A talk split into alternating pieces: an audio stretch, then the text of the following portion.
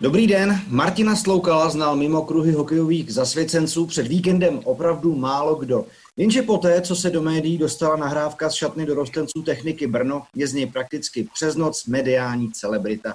K nevybíravému proslovu, kde u svých svěřenců drsně hodnotil aktuální kondici, životosprávu a plísnil je za telefonáty od rodičů, přidal i výživové poradenství a nelichotivě se zmínil také o některých jeho týmu.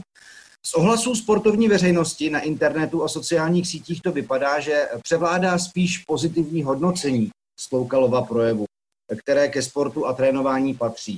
Na druhé straně zaznívají hlasy, které spíše akcentují jednu rasistickou poznámku, hovoří o některých aférách z trenérovy minulosti a spochybňují účinek takového typu projevu. Kde je hranice zdravé motivace, kdy se z hry pro zábavu stává tvrdá dřina, která přináší i stres a diskomfort? A existuje vůbec jedna správná cesta a přístup k trénování mládeže? Tak i na tyhle otázky se budeme snažit najít odpověď eh, se čtveřicí hostů podcastového speciálu. Vítám Jana Povýšila, pětinásobného paralympijského medailistu v plavání a sportovního redaktora CNN Prima News. Ahoj. Ahoj, ahoj. Víta Petráka, bývalého basketbalového hráče, trenéra a manažera produkce projektu Bez frází. Ahoj i tobě. Ahoj. A Ondru Zamazala, hokejového a fotbalového komentátora ČT Sport. Ahoj Ondro. Ahoj, dobrý den všem. Od mikrofonu vás zdraví Jiří Kalemba a pojďme se tedy vrhnout na filozofické úvahy ohledně výchovy a plánování mládeže. Pánové, mě by zajímalo nejvíc, protože já jsem si vás vybral i proto, mm, zejména teda Honzu, který zastával ten názor, že to asi bylo moc, protože to napsal na Twitteru. Uh, Vít Petrák zase zná tu stranu velkého tlaku ze strany rodičů a jak moc to může pro trenérovou práci být nepříjemné a Ondra zase ví věci z eh, hokejového prostředí. Takže pánové mi to postupně. Bylo to moc? Proč ano? Jak by se to dalo udělat lépe? Honzo Povýšele, můžeš začít. Ale zrovna tohle úplně asi jako extrémně moc nebylo. Jo. My úplně nevidíme do toho pozadí celého toho případu, nevíme, co ty kluci dělali.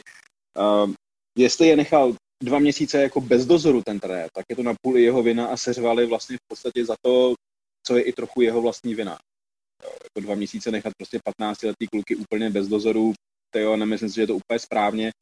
Uh, to, že tam má nějaký rasistický urážky, kdo zná Martina Sloukala z Twitteru nebo z Facebooku, tak to vůbec nepřekvapí, protože on prostě rasista je naprosto evidentní, ale uh, zase do toho proslovu, když ty kluky chcete nějakým způsobem jako pobavit, jestli to tam úplně patří nebo ne. Prosím vás, jenom předem říkám, je tady moje dcera, takže možná určitě nějaký výkřiky táta a podobně. Uh, tak... Když tak Honza drží nějaký hrníček, to tam... abyste viděli jako kontext toho. Ne, prosím nás, já, tam, já, tam, já mám krávu, která byla symbolem paralympijských her.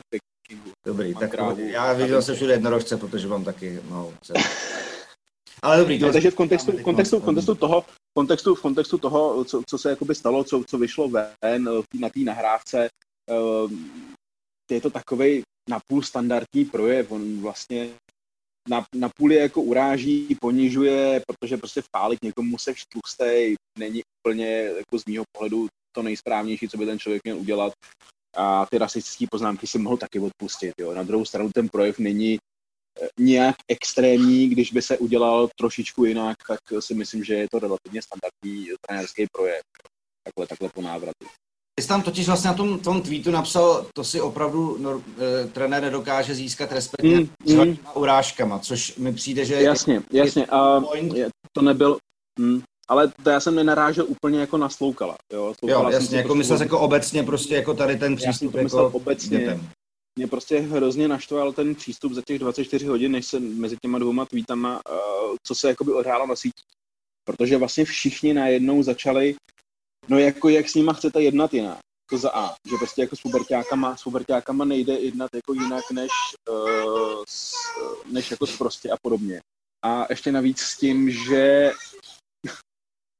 já se hrozně omlouvám, ale žena ještě pohodě, doma, pohodě. Ne, tak má, je to o dětech částečně, tak a, máme to taky s kulisou prostě, jako no. Vyrůstají sportovky. A, uh, a že vlastně všichni jsme si tím prošli. To je prostě jedna z věcí, kterou jako nejsem, nejsem moc hodný uznávat, že všichni jsme si tím prošli, že to je takhle správně. Jo, když na tebe prostě trenér řve, tak uh, si myslím, že to není úplně, jako, úplně správně. Tě může nějak nemotivovat, ale aby tě dořval jak malýho parchanta, asi není úplně, úplně správně. Tak já teď Honzovi odeberu slovo, přejdu na další naše dva diskusi. Uh, jde o to, že já uh, jsem tohleto téma pojal jako za své v tom, že se k němu chci dobrat nějaké jako věci nebo k nějakým no, proto, že sám mám hokejového hráče, 11 letého tedy, už vím, co v té šatně se děje. Zároveň vím, jak umí působit na trenéra, eh, jak to pro ně může být jako nepříjemná věc a, a za třetí vlastně i sám jsem si taky prošel uh, sportovní výchovou i toho, kdy jsme měli trenéra, který na nás hřeval, bylo to pro nás stresující. Za tři roky už jsme pak neslyšeli ani pokyny, protože nám to hřování úplně procházelo, jsme to jako neřešili, i když měl jako nějaký dobrý point. Tak, takže bych se vlastně Vítku chtěl zeptat tebe, eh, co, co, co, co ty eh, stran toho, jako čím i vlastně eh, ten fan začal, to, že mu prostě volají rodiče, protože mně přijde, že v určitým věku už by ty hráči měli mít odpovědnost za to, jak k tomu sportu přistoupí. A přijde mi, že hranice 15 let, že už to úplně jako děti nejsou, protože viděl jsem 15 letý hokejisty si na to, že už se můžou být jako skoro dospělí. Jak, jako, co si o, o téhle straně toho incidentu myslíš ty? Jednoznačně tady to je za mě ten problém. Jo. Já bych strašně nerad tady hodnotil hodnotil nějaký projev trenéra, který je jednoznačně nějakým vyústěním nějakého pravděpodobně dlouhodobého problému. Uh, protože prostě to je 8-minutová nahrávka a hodnotí tam slova, který řekl, uh, který jednoznačně byly podloženy nějakýma emocema, uh, byly vytvořeny z nějakého nátlaku, kterým on byl ten trenér, tak prostě podle mě nepřísluší jako hodnotit to, že tady to si neměl říkat, tady to si měl říkat. To prostě v takhle emotivním okamžiku podle mě, pokud ten člověk je samozřejmě emotivní, ten trenér, tak to ani nejde se jakoby uhlídat. Takže podle mě tady to je jenom jakoby vyústění celé situace. A přesně moje první věc nebo myšlenka, která mě napadla, když jsem tady to slyšel, tu nahrávku, tak bylo to, jak se tady ta nahrávka mohla dostat ven z kabiny. A je jedno, hmm. jestli ten trenér řekl, klidně si mě točte nebo ne. Ale to je dle mýho naprostý selhání celého toho týmu, celého toho kolektivu. Protože prostě v kabině se odehrávají věci daleko horší, když to třeba řeknu, i bez trenéra a tak dále. A jsou tam prostě věci, je to prostě kabina. Je to, je to prostor, kde se tvoří ten tým. A pokud z té kabiny něco vyleze ven, tak ten tým nefunguje, tak je tam něco špatně. A, takže to byla jakoby první věc a ono to úzce souvisí i, i s, přesně s tou zodpovědností a odpovědností těch, a, těch 15 letých kluků. Protože tak, jak on tam ten trenér naznačil, a, a to je špatně, tak pokud jako a, mu volají rodiče a maminky, a v kolik mají, mají jejich děti trénink, to je podle mě prostě špatně. Já chápu, že ty rodiče mají nějaký program, musí to nějak naplánovat, pravděpodobně ty děti vozí na tréninky. Nicméně ty rodiče se mají zeptat toho syna a pokud ten syn řekne, já to nevím, tak má říct, tak si zavolej trenérovi a zjistí si to. A ne, já zavolám trenérovi a zjistím to, udělám to za tebe.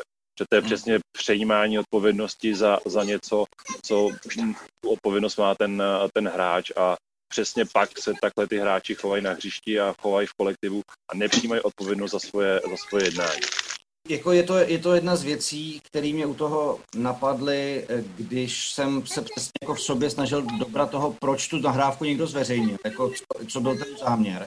Tak jestli to nebylo na to upozornit na možná i horlivou povahu trenéra Sloukala, protože když se člověk když se člověk eh, samozřejmě trošičku ponoří, jak už říkal Honza, povýšil do jeho Twitteru, tak zjistí, že jako má určitý názor a uh, když se potom pídí ještě po nějakých jako bývalých působištích a zjistí, že vlastně profesionální si na jeho metody třeba občas stěžovali a jsou tam některá stěná místa, eh, tak jestli to třeba nebylo že někdo chtěl upozornit na to, že prostě je velká horlivost eh, Martina Sloukala. Ondro, kdo je vlastně Martin Sloukal a jaký je tvůj jenom dojem z téhleté kauzy, která se kolem toho jeho projevu rozpoutala? Osobně se neznáme, ale Martina Sloukala registruju už velmi dlouho od té doby, co spolupracoval, někdy kolem let 2003, 4, 5 s Patrikem Eliášem, tedy bývalým českým hokejistou, dnes trenérem, vítězem Stanleyova poháru, který strávil 20 let NHL. A potom předváděl se svými týmy zajímavé výkony i výsledky v průběhu času, třeba vítězství v extralize juniorů se znojemskými Orly v roce 2011 trénoval v druhé české nejvyšší soutěži na Slovensku, v Ebel Lize, mimochodem taky z Nemské Orly, takže řekněme, že jeho trenerská kariéra je celkem barvitá. Uchopit celou tu kauzu je velmi složité, hmm. ale z mého pohledu se střetávají dva proudy. A to jsou formalisti, kteří se vyskytují u všeho, co se namane v české společnosti. To znamená lidi, kteří hledí pouze na formu. A ta forma nebyla dobrá. To se shodneme, že v některých momentech, a už jste to schrnuli, Vít i Honza, i ty Jirko to ostatně naznačil, že jsou tam rasistické poznámky, že jsou tam vulgarity, že jsou tam slova, která navenek do formální, řekněme, nějaké společenské komunikace směrem ven nepatří.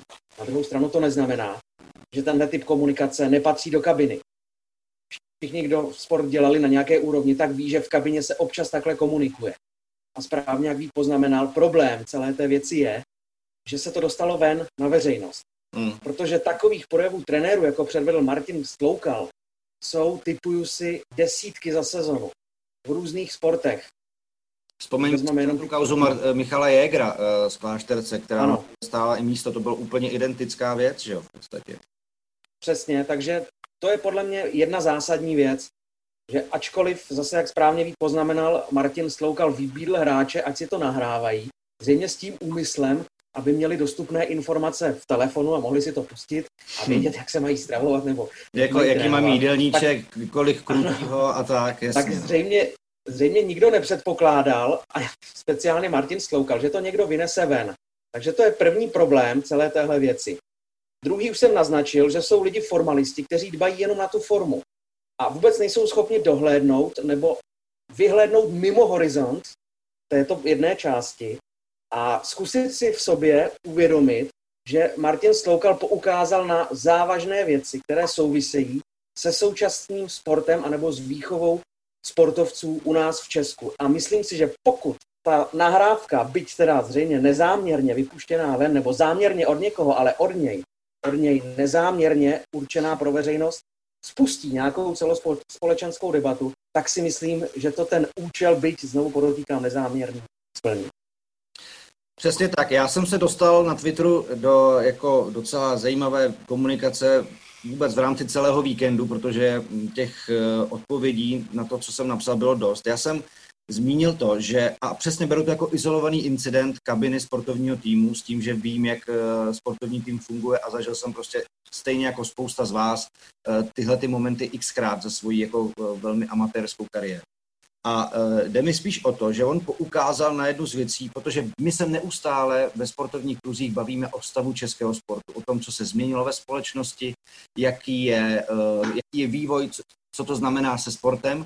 A jedna z těch věcí je, že uh, se změnili rodiče a změnili se i ty děti v závislosti na to, já to vidím na, na tom hokejovém příkladu svého týmu i, i rugbyovým svý dcery, Prostě rodiče dovezou děti na trénink, odvezou je, plánují je, eh, v podstatě každou minutu jejich času jim dokážou naplánovat a děti nemají čas přemýšlet o tom vlastně, co dělají, přemýšlet o tom, jak ten trénink třeba probíhal, zamyslet se vůbec nad tím sportem jako takovým, protože uh, týmový sport je přece i o tom, že že vlastně se snažím na něco přijít, že o tom sportu přemýšlím, snažím se mu porozumět. Nejen to, že mi tam někdo doveze, já dělám to, co mi někdo řekne a pak odjíždím. A pak to přesně vede k tomu, když mám dva měsíce volného času, tak na to úplně kašlu a, a já si dokážu představit, že tohoto jako trenéra Sloukala muselo strašně moc jako naštvat.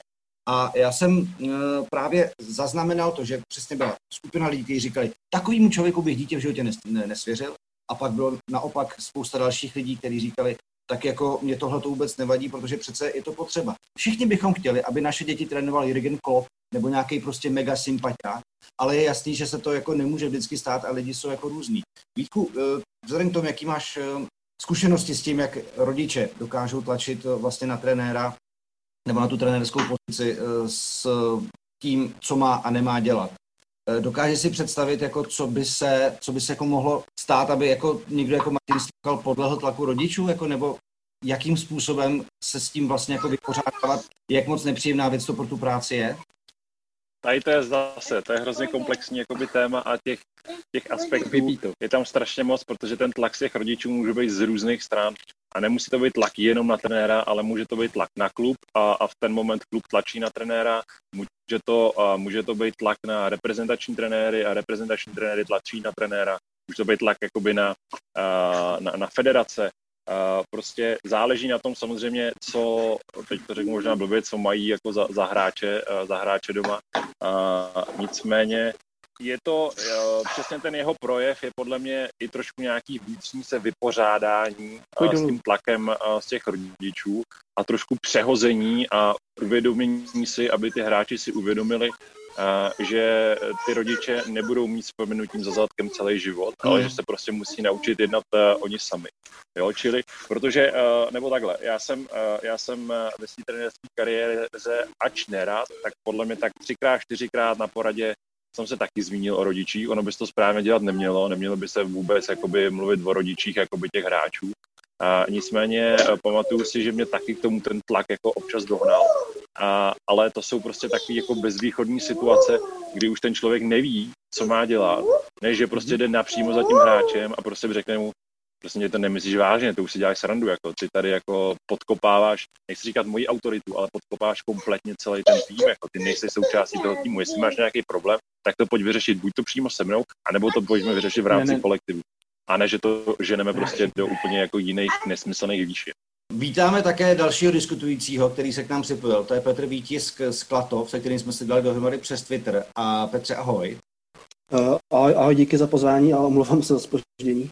Úplně v pořádku. Eh, já jsem tě oslovil kvůli tomu, že ty máš zkušenosti s trénováním eh, vlastně mládežnických dětských kategorií, sám si ještě aktivní hráč. Tak by mě vlastně zajímalo, jak se v té trenerské hlavě dává dohromady ten přístup a jak to volíš i podle toho věku. Protože samozřejmě teď se bavíme tady o nějakém v úzovkách stylu diktátorský drill a styl takový jako demokratický kamarád. Jako, že to jako z těch diskuzí vyplynulo, co lidi jakým způsobem preferují nebo jak by si představovali trenéra. Mě by zajímalo, jak se snažíš ty uchopit tu práci s dětmi a jak mm, v závislosti na jejich věku třeba i zvyšuješ nároky a jestli ti třeba přijde, že na 15 leté to, co předvedl trenér Sloukal, je vlastně jako OK občas jako takhle jim říct, že jestli se někam chtějí posunout, tak prostě s nimi úplně kamarád být nemůžeš. Tak u těch 15 letých tam už asi je potřeba být nějakým způsobem tvrdší. Eh, hmm. Otázka je, jakým způsobem, jestli, jestli to nebylo moc, nebo bylo moc. Jako posuzovat jednu nahrávku, hmm. Eh, podle mě není nějaké objektivní měřítko. Co se týká toho přístupu k, těm dětem, tak eh, u těch nejmenších samozřejmě nic takového absolutně nemůže existovat. Tam prostě ty malé děti to musí bavit, tam pokud na ně člověk bude křičet, to všichni znají z domova, kdo, kdo má děti, eh, pokud na ně budu křičet, tak ničeho, ničeho nedosáhnu. Eh, u těch, u těch 15 letých tam už je potřeba tvrdší ruka, bez pochyby, ale taky záleží, jakým způsobem vlastně funguje i ta kabina, jakým způsobem hmm. funguje ta parta mezi sebou, jak, jak dlouho jsou ty kluci spolu, uh, protože vím, že mě se třeba neosvědčilo, když právě u těch 15 letých uh, ty kluci vlastně drželi hodně, hodně, hodně pospolu, ale byl tam jeden špatný element takový a ten klučel jako vyloženě, vyloženě cíleně podkopával vlastně autoritu nás dvou jakožto trenérů. Zkusili jsme to na něj, tak prostě jsme to kluka normálně se ho vyhodili z tréninku a podobně. Nevyplatilo se nám to, protože jak, jak ty kusy drželi spolu, byly jedna parta, tak, tak se to obrátilo proti nám a i se stalo, že skoro nikdo nepřišel na trénink a podobně. Hmm. Takže to je, je to hodně o té partě. Je to opravdu hmm. přístup k té partě, protože přece ta kabina je jeden velmi dynamický celek, podle mě. Mm-hmm. A ke každé kabině a ke každému jednotlivci v té kabině by se mělo přistupovat trošku, trošičku jinak. Jasně. Honzo, eh, povýšile, já jsem tě na chvilku mutnul, vlastně jsem zjistil, že se to dá udělat, teď jsem tě unmutnul, protože se tě chci vlastně zeptat, ty jsi tady z nás, eh, jako co se týká výkonnostního sportu, vlastně to dotáh jako úplně nejdál. To znamená, že jsi musel strašně moc odříkat a zažil si strašně moc dřiny. A mě by právě zajímalo na základě toho, že tady mluvíme o nějaké zóně komfortu a diskomfortu a určitého stresu. Dokdy je sport podle tebe ta čirá zábava? Nebo respektive může to být zábava pořád, ale pokud jo, tak co v tom hraje roli vlastně? Protože tady se bavíme o tom, že jestli jim trenér může něco znechutit, jestli kvůli němu můžou někteří hráči skončit, protože eh, k tomu se váže třeba jeden z těch argumentů proti tomu, který řekl, myslím, to byl liberecký obránce Ronald Knott, který říkal, že tohle není ta cesta těch, uh, těchto idiotů, teď teda vypůjčuju citaci, kteří si potřebují něco dokazovat na mladých klucích, jsem potkal dost a kluků, kteří kvůli tomu skončili s hokejem ještě víc. Takže uh, takhle bych jako rozvinul to, ten dotaz na tebe. Co si o tom myslíš? To může být zábava, nebo jestli naopak je tohle ještě jako cesta, jak to někomu zošklivit? No ale těch 15 to, tohle to ti může totálně znechutit. Jako. Já si do dneška pamatuju, teda nebyl trenér, byl to učitel tělocviku a díky němu mám do dneška takový jako menší trauma, že jsem prostě tlustý. Pořád ještě. Mm. Já jsem vážil 70, já jsem na základní škole někdy, tak jsem měl 100, 185 cm a měl jsem skoro 90 kg, prostě takhle stavěný, jak jsem byl. A ten člověk, eh, ač to nebyl trenér, byl to učitel tělocviku, což teda jako je ještě daleko nižší jednotka, to všichni víme, že? ale tak byl schopný prostě před celou tě školní jídelnou tě vzít prostě jako za břicho a říct, seš tlustej. Jo. No. Takže když tě někdo vpálí před hokejovou kabinou, že seš tlustej a že musíš zhubnout a že budeš jíst takhle a takhle, jo.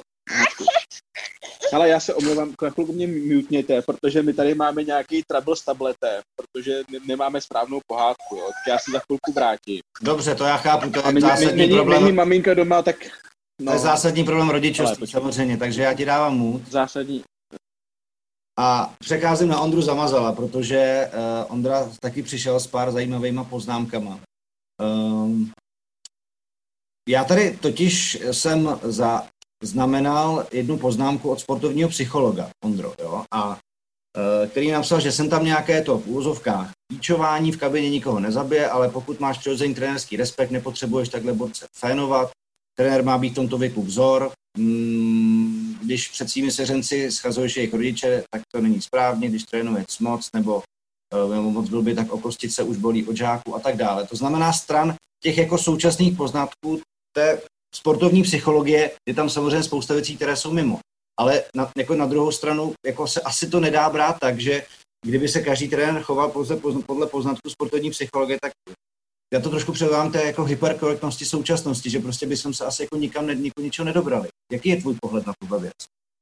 Já jsem přesně tímhle směrem uvažoval, když jsem si celý ten problém probíral v hlavě a je jasné, že každý trenér nemůže být vynikající psycholog, protože to by hmm. byla, to by de facto vyvolávalo nárok, že půlka Česka nebo tři čtvrtě Česka, všichni musí být vynikající psychologové, což pravda není platí úplně to opačné, naopak eh, mnohem víc lidí než v současnosti by potřebovalo psychologa navštívit a nějakou medikaci pobírat, jak to vypadá v současné době.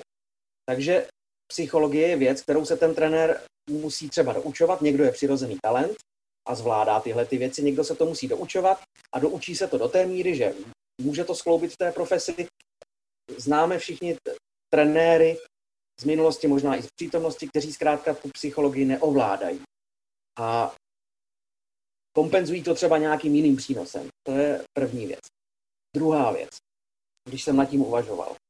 Stále se bavíme o tom, jak to funguje ve Švédsku, jak to funguje třeba ve Finsku, což jsou země, kde tohle je na mnohem vyšší úrovni. Já si třeba vzpomínám na rozhovor s českým hokejovým brankářem Jakubem Škarkem, který vyprávěl o fyzické přípravě, ale vůbec o přístupu trenérů a především o kultuře, která v tamní společnosti vládne. A to je podle mě zásadní problém. Protože to jsou vyspělé společnosti, troufám si tvrdit, vyspělé demokracie, kde všichni respektují autority. A co řekne trenér, to platí. Ačkoliv třeba si můžu myslet něco jiného, tak eh, nikdy toho trenéra před kolektivem neschodím, ale maximálně respektuji jeho rozhodnutí, anebo třeba když to přeženu, tak vůbec neuvažuji nad tím, jestli to, co trenér říká, je správně nebo dobře. Zkrátka jednou je to trenér, je to moje autorita a já ho respektuju. A pokud se tohle naladění v české společnosti, ta kultura nezmění a je otázka, lze to vůbec v Česku změnit? Hmm. Jsme vůbec my schopni se změnit na tuto úroveň, když to přeženu ještě do extrému, jsme vůbec my Češi ochotni podřizovat se autoritě?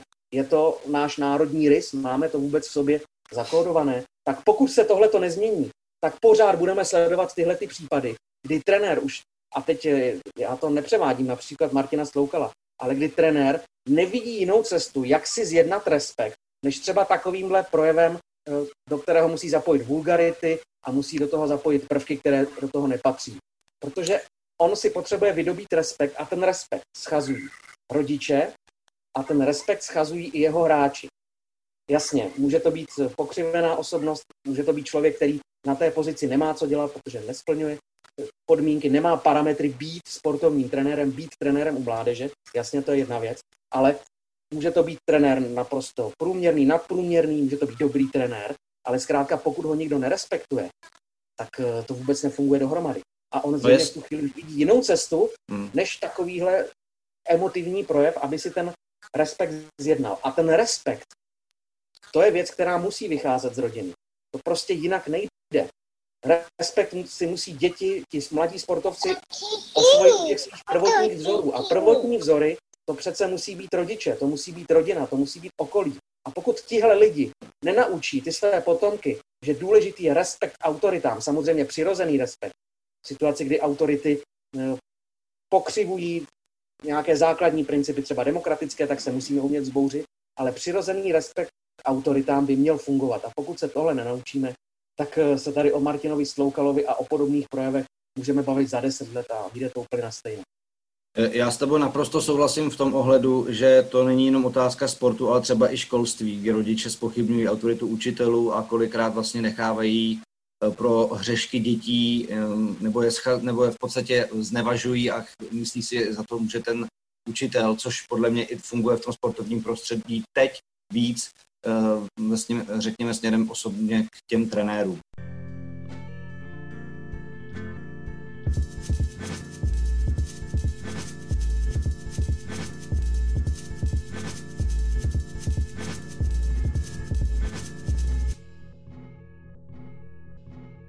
Chtěl bych se právě stran vůbec toho jako získávání trenérské autority nebo nějakého udržování zeptat jako Vítka a, a Petra na to, co vlastně musí uh, trenér pro to dělat. Jako, já chápu, že se to asi liší i kolektiv od kolektivu, ale jak vlastně s tímhletím kluci je potřeba pracovat, protože i vy pro ty kluky jste, vy je nějakým způsobem uh, varujete pro život, alespoň doufám, že to tak většina trenérů bere, že to není jenom jako získávání nějakých ambicí a splňování vlastních ambicí, ale že víte, že varujete pro život, že jste pro ně nějaká součást jejich života důležitá, tak co to vlastně pro vás jako znamená pro to, jak s těma klukama vlastně vycházet, Vítku?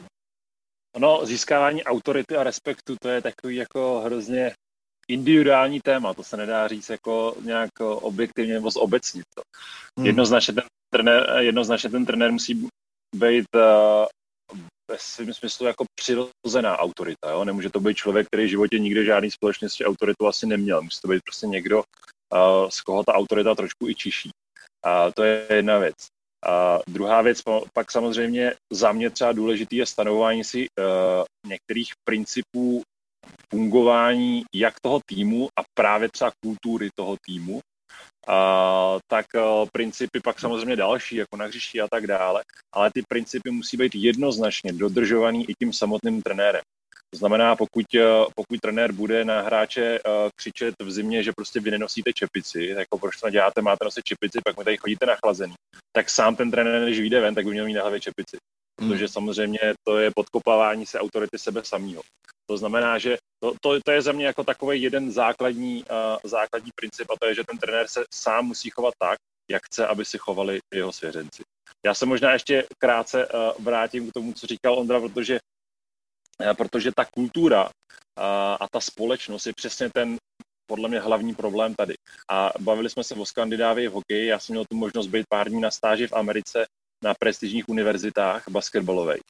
A to je přesně to, co a tam, když člověk přijde, já jsem měl ten pocit, že jsem přišel jako trenér, že bych si vzal míč a šel si zatrénovat s těma hráčem. Protože tam vás to okamžitě vtáhne, tam ta kultura je úplně jiná, tam přesně to, co řekne ten trenér, to je svatý a může říct cokoliv. Jo? A to prostě u nás neplatí. U nás všichni, ať je to třeba klub, protože na ně je taky jiný tlak, ať jsou to jiní trenéři, ať to jsou prostě rodiče hráčů, eh, diváci, tak ne, u nás ten tlak uh, na ty trenéry a neuznávání právě té uh, autority toho trenéra je enormní. A takže tím pádem vlastně i budování si té samotné autority je o to těžší, protože veškerý vlastně okolní vlivy mu tu autoritu taky podkopávají. Takže pokud si ji podkopává ještě on sám, tak to je samozřejmě sebevražda. Mm-hmm. Petře, mě by zajímalo, jak to vnímáš ty? tak já jednak hodně souhlasím eh, právě s Vítkem ohledně toho vlastně podkopávání té samoty tím, že neplním to, co po, po svých svěřicích chci. Hmm. Uh, navážu na to, že hodně k tomu dopomáhá i pokud po nich chci nějaký konkrétní cvičení nebo nějaký, nějaký konkrétní aspekt, prostě aby mi předváděli na tom hřišti a jedno, jestli je to fotbal, hokej nebo basketbal, tak pokud jim předvedu, že i já, jakožto trenér to zvládnu, tak i to poměrně dost pomáhá k získání toho, takového to přirozeného respektu, především u těch, u těch mladších, protože přece jenom oni si říkají, proč bych to měl dělat já, proč bych to já dělat ne, neměl. A pokud eh, to zvládnu já jako trenér, tak vždycky je to pro mě jen, jenom působí, když to ty děti vidí.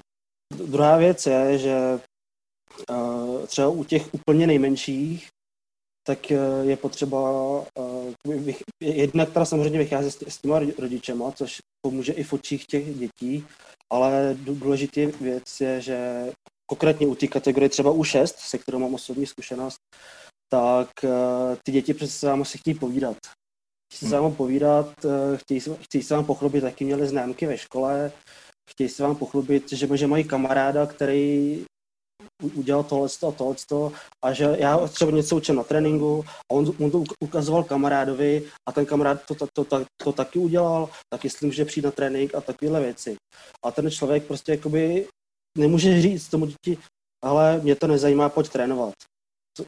Jak mi to řeknete pětiletýmu, šestiletýmu klukovi, tak eh, řekne tomu to jednou, dvakrát a přestane za vámi chodit, řekne mamince, že, že ho to nebaví a už ho na tréninku neuvidíte. A svým způsobem se to asi lze aplikovat i, i, na, i na ty starší, že prostě brát ty svý svěřence nejenom jako, jako fotbalistu, jako hokejistu, jako prostě člověka, který mám na starost hodinu a půl na tréninku nebo hodinu, a, ale prostě brát v potaz i to, že ty kluci dneska prostě budou hrát ty počítačové hry. Eh, budou, budou chodit s holkama v 15-16 letech. A, a brát v potaz, že mají i nějaký, nějaký prostě život mimo to a zkusit nejenom na ně, na ně křičet a ale já jsem tady ten nejlepší, já tomu rozumím, já jsem ten fotbal hrál, nebo ten hokej hrál a, a podobně, ale zkusit s nimi být eh, do určitý míry i trošku jakoby kamarád. Pokud to samozřejmě, dokud to ta kabina nebude nějakým způsobem zneužívat. Honzo Povýšile, uh, pojď mi, pojď mi říct, nebo já myslím, že se tady dotýkáme už jako filozoficky, že se nám tady, že se nám tady i na základě tohohle incidentu otevřela nebo může otevřít debata vůbec o tom, jak, jak to vlastně jako ve sportu chodí, což třeba spousta lidí doteď jako nemusela vědět. A zároveň i o tom, jako jak, jakou máme představu o tom, jako kde je hranice zdravé motivace, kde už jako je zase něco jiného a na, a na druhou stranu ještě to tak kom, komplikovaný v tom, že přesně jak jim Martin Sloukal říkal, vyhrajete nejvyšší soutěž a na základě toho už byste se jako měli nějakým způsobem chovat. Uh, a sledovat nějaké výsledky. Ale samozřejmě pořád taky říkáme, že sport není jenom jako o tom, jako ty výsledky jako uh, se na ně upnout, ale mít i jako něco do života, ale jako asi to nejde jako vždycky najít tu zlatou střední cestu. Nebo, nebo jde?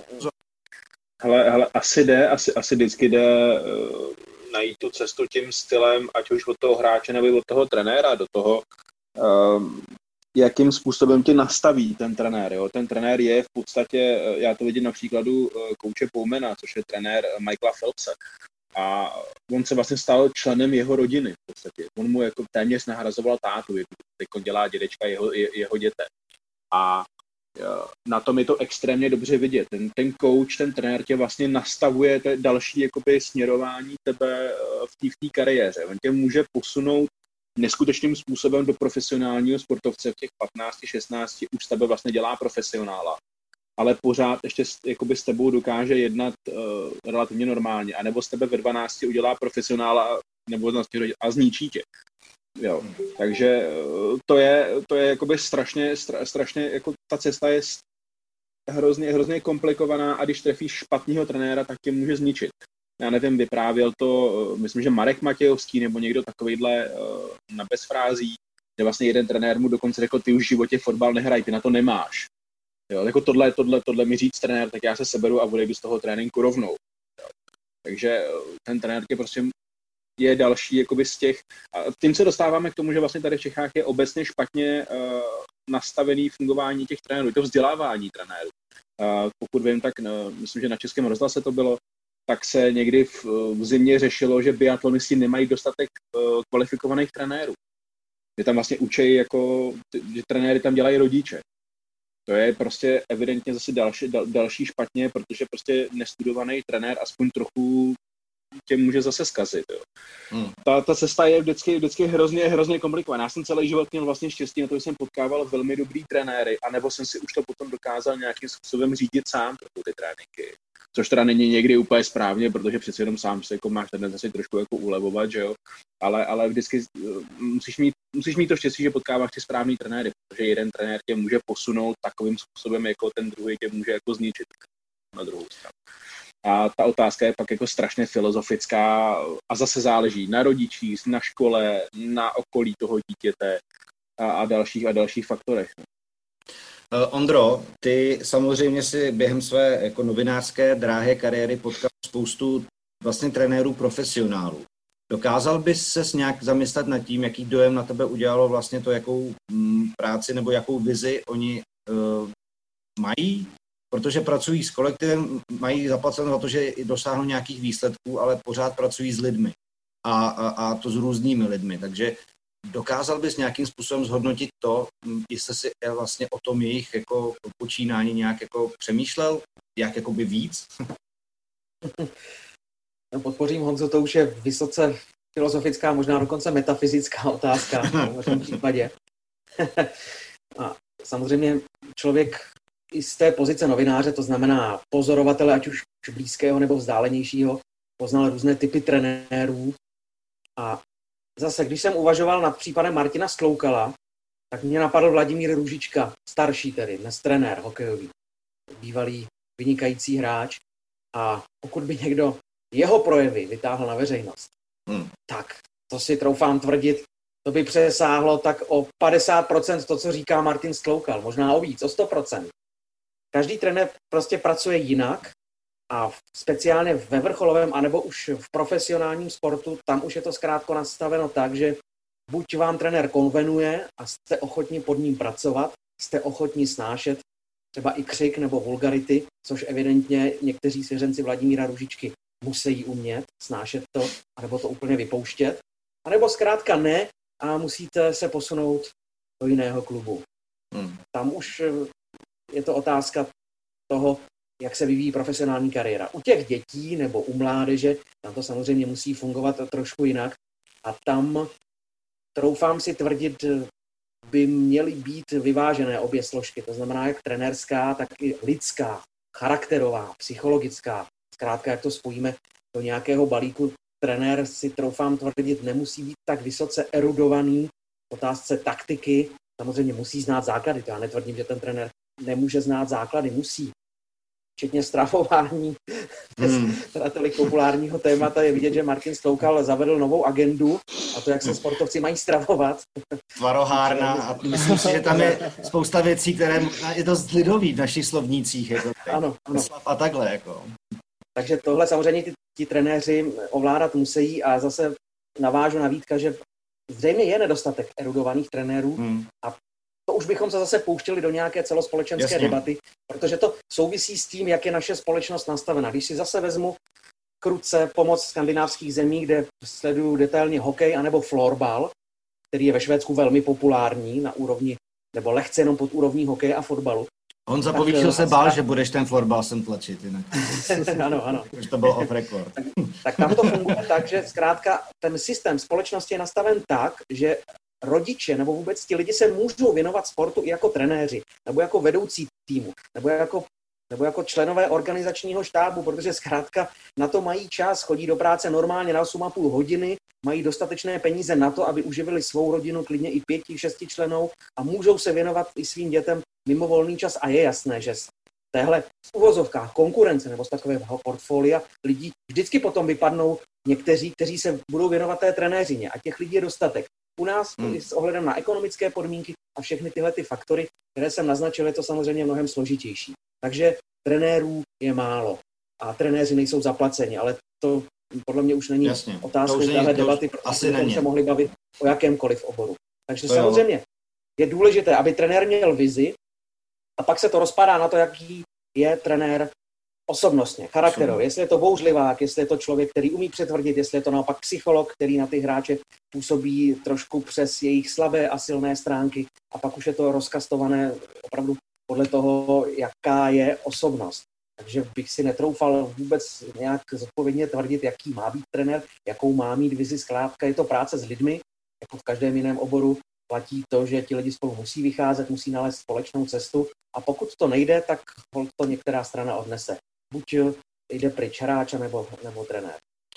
Já když se teda vrátím spíš tomu, co jsme, eh, nebo co by mělo být předmětem tohohle podcastu, což je trénování spíš mládeže a, a, a debaty o těch, eh, řekněme, způsobech a nějakých cestách, tak eh, já si totiž pamatuju, právě protože můj syn hraje hokej, tak eh, si pamatuju zápasy s týmem, ani nebudu říkat s jakým týmem, a bylo to ve druhé třídě. To znamená, eh, bratru nějakých 8 let bylo těm hráčům a viděl jsem, že na té protější střídačce se děje to, že když nějaký hráč jako nesplnil pokyn toho trenéra, což ještě řekněme si v osmi letech jako se úplně nedají hrát schematické věci a, a nacvičené akce, tak ho normálně vzal za ty jako hokejové kalhoty, ho držel a normálně ho kopal do zadku. A já jsem byl úplně v šoku. A na to koukali ty rodiče. A pak jsem si teda vzpomněl na jednu věc, kdy náš trenér basketu před sezónou vždycky seděl s rodiči a říkal, může se stát, že na ně občas budu hnusnej.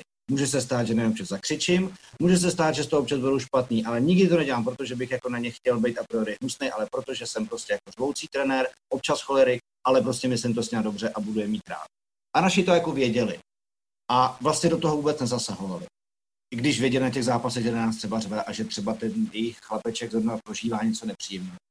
Ale přijde mi, že, eh, že samozřejmě některý rodiče můžou mít pocit, že své dítě těho tomhle nechtějí vystavit. A na druhou stranu ten trenér přece s nima taky jako může komunikovat. A já zase vím, že jsme tady ze strašně komplikované jako mm, situaci toho, že se tady potkávají nějaký světy.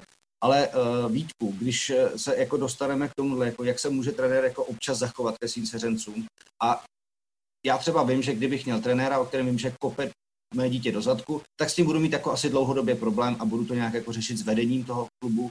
Případně budu spochybňovat, jestli takovýhle člověk jako u dětí vůbec má být. Takže bych se snažil jako něco jako takového hledat.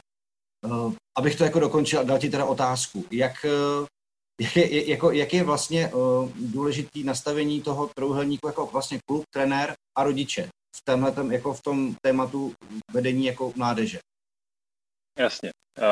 To, co si vlastně naznačil, tak to je to, co by se mělo dít před každou sezónou a to, to, že vedení klubu, trenér a rodiče těch hráčů by si měli prostě sednout a jasně si před tou sezónou, ideálně pokud je to třeba a klub, kam zrovna přijdou nově příchozí, nebo je to, nebo je to žák, který přechází do dorostenské kategorii, to znamená, jsou tam nějaké změny, ať už tréninkový nebo, nebo prostě jakýkoliv jiný, tak by si tadyhle ty věci měli vyjasnit a předem by si měli říct jednak přesně tu týmovou cestu, to je jedna věc a velice důležitá pak samozřejmě ale individuální cestu každého hráče, protože jedna věc je týmová cesta, která má nějaký cíle, prostě, ať je to prostě jedna sezóna, ať je to nějaký cyklus, prostě, ale pak je individuální cesta jednotlivých hráčů a to je kam za nějaký krátkodobý a dlouhodobější cíle, ty, uh, kam toho hráče směřuju a kam chci, aby se dostal, protože s každým tím, každý ten hráč je na jiný úrovni, takže s každým mám trošku jiný plány. Takže tadyhle ty věci se jakoby vyjasnit, říct se dopředu a i říct, jak vlastně to mužstvo je vedený, respektive bude vedený a jakým stylem. A protože pak eh, to předchází tomu těm případným problémům, že já ten trenér udělal tohle a okamžitě tam jdou rodiče, protože když to řeknu prostě předtím, a tak, eh, a, tak tadyhle to jako vidím pře, eh, problémů předchází. A nicméně, co se týče jakoby toho vedení a, za mě, tak přesně se to odvíjí od té stanovené cesty. A a já to jenom dám ještě například přesně, proč se tady debatujeme, to je ten, to je ten příklad trenéra Sloukala a to je to, že za mě nebo na mě to působí tak, že oni jednotlivci, ale i ten tým jednoznačně z té cesty, kterou měli stanovenou, sestoupili a dostali se do pozice, kdy prostě on je potřeboval nějakým gestem nahodit zpátky. My můžeme diskutovat, jestli to gesto bylo moc nebo nebylo. V některých jako samozřejmě věcech asi bylo, a nicméně je tady otázka toho, jestli ten trenér takhle jedná dlouhodobě, A nebo hmm. je to přesně nějaká krizová komunikace, nějaký krizový stav. Jo, takže pokud je to krizová komunikace, tak za mě je to v pořádku, nebo nechci říkat v pořádku, ale je to nějaký způsob, jak se navrátit na tu cestu zpět. Pokud je to dlouhodobá spolupráce, tak je to samozřejmě špatně. Ještě se zeptám Petra, než vám dám poslední otázku, všem stejnou. Eh, Petře, když jsme se dotkli těch eh, výživových věcí, eh, tak je to věc, která vlastně spadá do kompetencí trenéra, nebo to je spíš už nějaký bonus, kdy, já nevím, mohl se tomu věnovat jako studijně, mohl projít nějakým kurzem, anebo prostě do toho nějak pronikl a, a má pocit, že těm svěřencům vlastně nějaký výživový plán je vlastně potřeba dát. Jak to třeba vidíš ty jako stran vůbec jako výživy u už dospívajících eh, sportovců?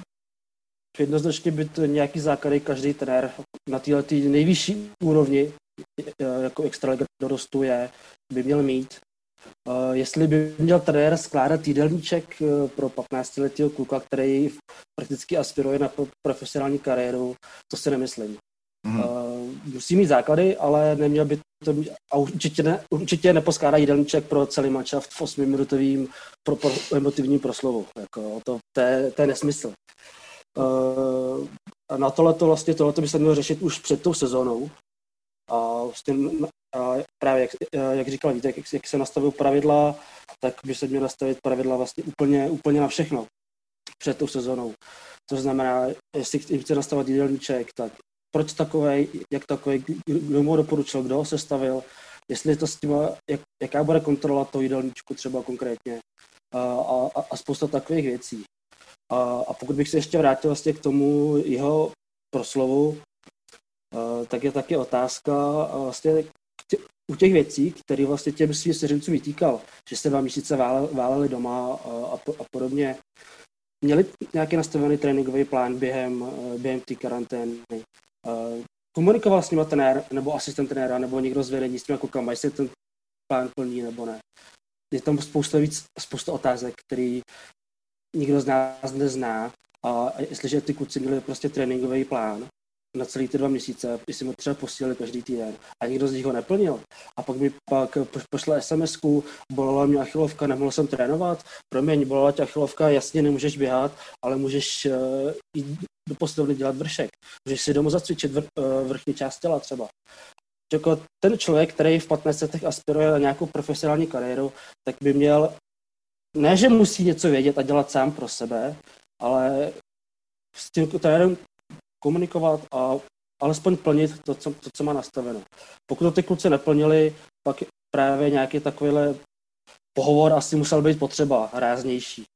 Eh, pokud neměli nic ani nastaveno od toho trenéra, pak eh, je i směrem od toho trenéra tady to absolutně nefér, pokud pouze spolíhal na to, že ty kluci, že dnešní kluci v 15 letech, eh, když jsou doma, že si všechno zjistí a budou všechno dělat sami podle sebe, to je absolutní nesmysl. To, hmm. takhle, takových 15 kluků možná je 20-30 v republice, možná. Jasně.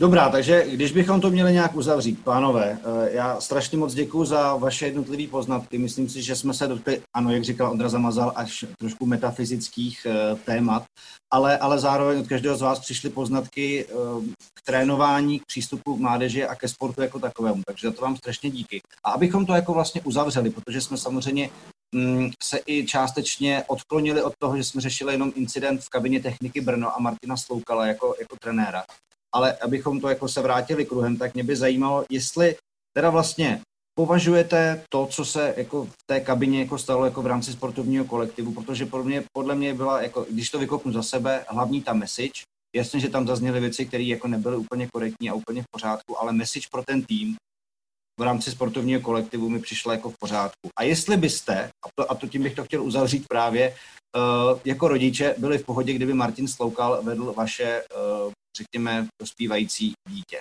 Díky za poslední vklady, začneme u Honzy Povýšila.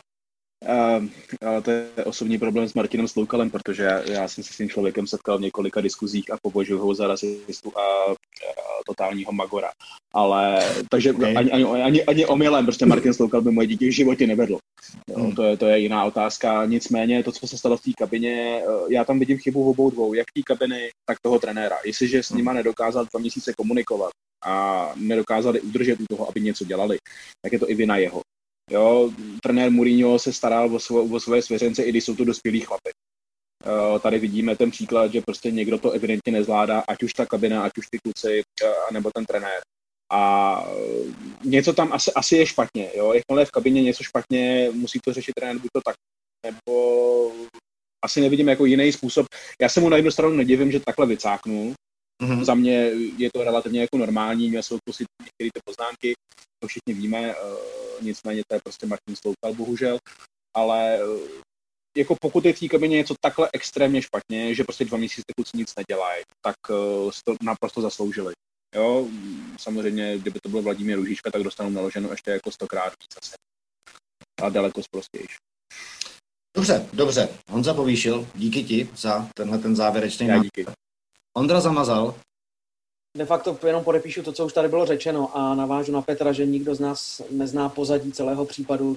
Těžko dokážeme rozlišit, jestli to byl mimořádný projev opravdu jednou za čas, anebo jestli je to pravidelně. Pokud by to mělo být pravidelně, tak bych nechtěl, aby Martin Sloukal vedl mého syna nebo mou dceru. To každopádně. Ale třeba i s na to, že znám své děti a vím, co na ně platí a co na ně neplatí, nebo co by na ně mohlo platit. Každý typ je jiný a zkrátka někomu sedne takovýhle trenér, potřebuje ho, někdo potřebuje přátelštější, kamaráčtější přístup. Už jsem to jednou naznačil. Doufám, že celá tahle kauza zase rozdmíchá nebo pomůže celospolečenské debatě o tom, jak se u nás vychovává mládež, anebo jak se u nás trénují děti a mládež, ať už je to na rekreační úrovni, nebo jsou to potenciálně kandidáti profesionálního sportu. A troufám si tvrdit, že projev Martina Stloukala se dostane na úroveň Ivánku Kamaráde, anebo třeba seriálu Okresní přebor, legendární Boža Zenkl v podání Ivana Trojana.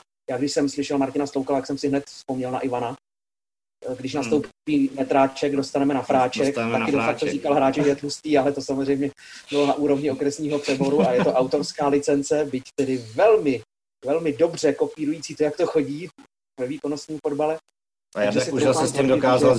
Video, jako. tenhle projev bude žít svým životem ještě nějakou dobu, ale pokud to splní ten účel, že se o tom budeme bavit víc, že třeba rodiče se víc zamyslí, že třeba ti mladí sportovci se víc zamyslí nad tím, kam to chtějí dotáhnout, tak eh, si troufám tvrdit, že to hmm. splnilo účel a ještě navážu na Honzu, procházel jsem si taky Twitterový účet Martina Sloukala a tam, tam bychom se rozhodně názorově ani lidsky nepotkali spolu, to je jasné. Eh, s tímhle tím asi naprosto souhlasím. Je to, je to, je to taky podle mě eh, světonázorově někde jinde, než bych si já představil, aby třeba smýšlel můj eh, nebo trenér mých dětí. Na druhou stranu pořád doufám, že třeba dokáže hm, odosobnit své politické názory a vidění některých věcí při vedení mládeže, i když se to jako je, může stát jako nějaká jako spíš řekněme utopie, ale nebo jako nějaký ideál, ale, ale, ale rád bych byl, aby to tak nebylo. A na vlastně uh, pány s trenérskou praxí Petra a, a Vítka mám otázku spíš tak, jako jestli teda vlastně to lidsky chápete, stotožňujete se s tím, anebo jestli byste třeba tu situaci by spíš řešili jinak. Petře. Uh, já osobně bych řešil jinak. Já jsem spíš klidnější člověk než, než emo, emotivnější, takže nějaký proslov bych si určitě připravil. Eh, kdyby teda došlo tu situaci, že mi přijdu dva měsíce zanedbaný kluci do kabiny, ale neřešil bych to takhle, takhle radikálně, jako to řešil pan Slukol, určitě ne. Mm-hmm. Uh, a hlavně, uh, co bych teda chtěl ještě dodat teda na závěr teda, že já si vůbec představit, že bych klukům dovolil, aby si v kabině něco nahrávali. Jasně, jo, protože co, to je co prostě, se stane v kabině, zůstane v kabině. Přesně tak, přesně Dobře. tak, to prostě jako, uh, nevím, tak, tak uh, ať napíšu poznámky, napíšu jim poznámky na tabuli, které tam prostě budou 14 dní vyset, nebo něco, aby to viděli každý den. Všichni známe, jak všichni lepí motivační hesla na zdi v kabinách a podobně. Uh, ale jako nahrá, nechat si dobrovolně nahrát prostě od 15 letých uh, sportovců uh, projev v kabině, kdy vím, Já jsem že, myslel, že řekneš spratku. já jsem to na jazyku, ale nechtěl jsem to říct na rovinu. jo, ale prostě kdy vím, že já jsem emotivní člověk a vím, jak, jakým způsobem prostě tohle ty věci řešit. A nechat se to nahrát od 15 letých svěřenců je prostě něco neuvěřitelného a ve finále na tuto situaci si uh, hlavně tímhle přístupem uh, navařil sám prostě. Mm-hmm. No a tak eh, závěr od, od Vítka Petráka, jak to jako trenér a člověk s trenérskou zkušeností vnímáš ty teda? abychom to uzavřeli. Já si to, já si to nedovolím absolutně soudit, protože k tomu mám, nemám ve žádný jako dlouhodobý informace, pana Martina Sloukala neznám, takže to absolutně nechci soudit. A pokud eh, bych se ocitl v jeho roli, tak si tadyhle ten projev ve svých kůži dokážu představit. Pravděpodobně bych eh, se mm, nezaubíral tím konkrétním směrem, co jsou ty diety a výživové poradenství a tak dále. A nicméně dokážu si to představit, protože vím, že s těma hráčema bych dlouhodobě pracoval na tom, na té sebepřípravě, na tom, jak mají fungovat, jak se mají o sebe starat a tak dále. To znamená, pokud bych po třech letech, po dvou letech, co třeba s těma hráčema jsem, a přijde mi takáhle situace, kterou oni jednoznačně nezvládnou, já bych teda pravděpodobně s nimi komunikoval během té eh, během krize a oni by přesto takhle přešli, tak si dokážu představit, že bych měl takovýhle, nebo podobný projev, nemůžu říct takovýhle. Některé uh, věci bych tam pravděpodobně nezmínil. Uh, nicméně projev podobného ražení bych asi, asi měl také. Dobře, pánové, myslím, že jsme se dotkli zajímavých aspektů eh, práce s mládeží a výchovou mladých sportovců, ať už se týká osobní odpovědnosti a kdy nějakým způsobem vyžadovat ať už se to týká vůbec eh, role rodičů a nějakého eh, vedení v rodině a uznávání autorit a určitých hodnot, ať už se to týká osobního přístupu a volby nějaké cesty, komunikace mezi rodiči, trenérem a vůbec se směřováním a filozofií klubu obecně. Eh, ať školiv se to zdá, že to je vlastně jednoduché, dá se to odsoudit, přijde mi to pozitivní nebo negativní, tak se v tom podle mě snoubí spousta spousta rovin a já jsem strašně rád, že jste každý eh, nějakým způsobem přispěli do téhle debaty a doufám, že si z toho posluchači něco třeba odnesli, na čím se zamyslet. Každopádně vám všem moc děkuji za váš čas a za váš přínos do téhleté neúplně jednoduché a černobílé debaty. Díky moc. Děkujeme, díky. ahoj. Taky díky. Díky. A samozřejmě vám posluchačům díky za pozornost a jenom připomínám, že naše podcasty najdete na webu čtsport.cz, v aplikaci Spotify, na Soundcloudu, na kanále YouTube, v dalších podcastových aplikacích. Tohle to byl takový speciál a samozřejmě vás zvu i k dalším tematickým dílům našeho podcastu fotbalu, americkému fotbalu, basketbalu, cyklistice a nebo během sezony i biatlonu. Takže díky, mějte se fajn a u nějakého dalšího podcastu naslyšenou.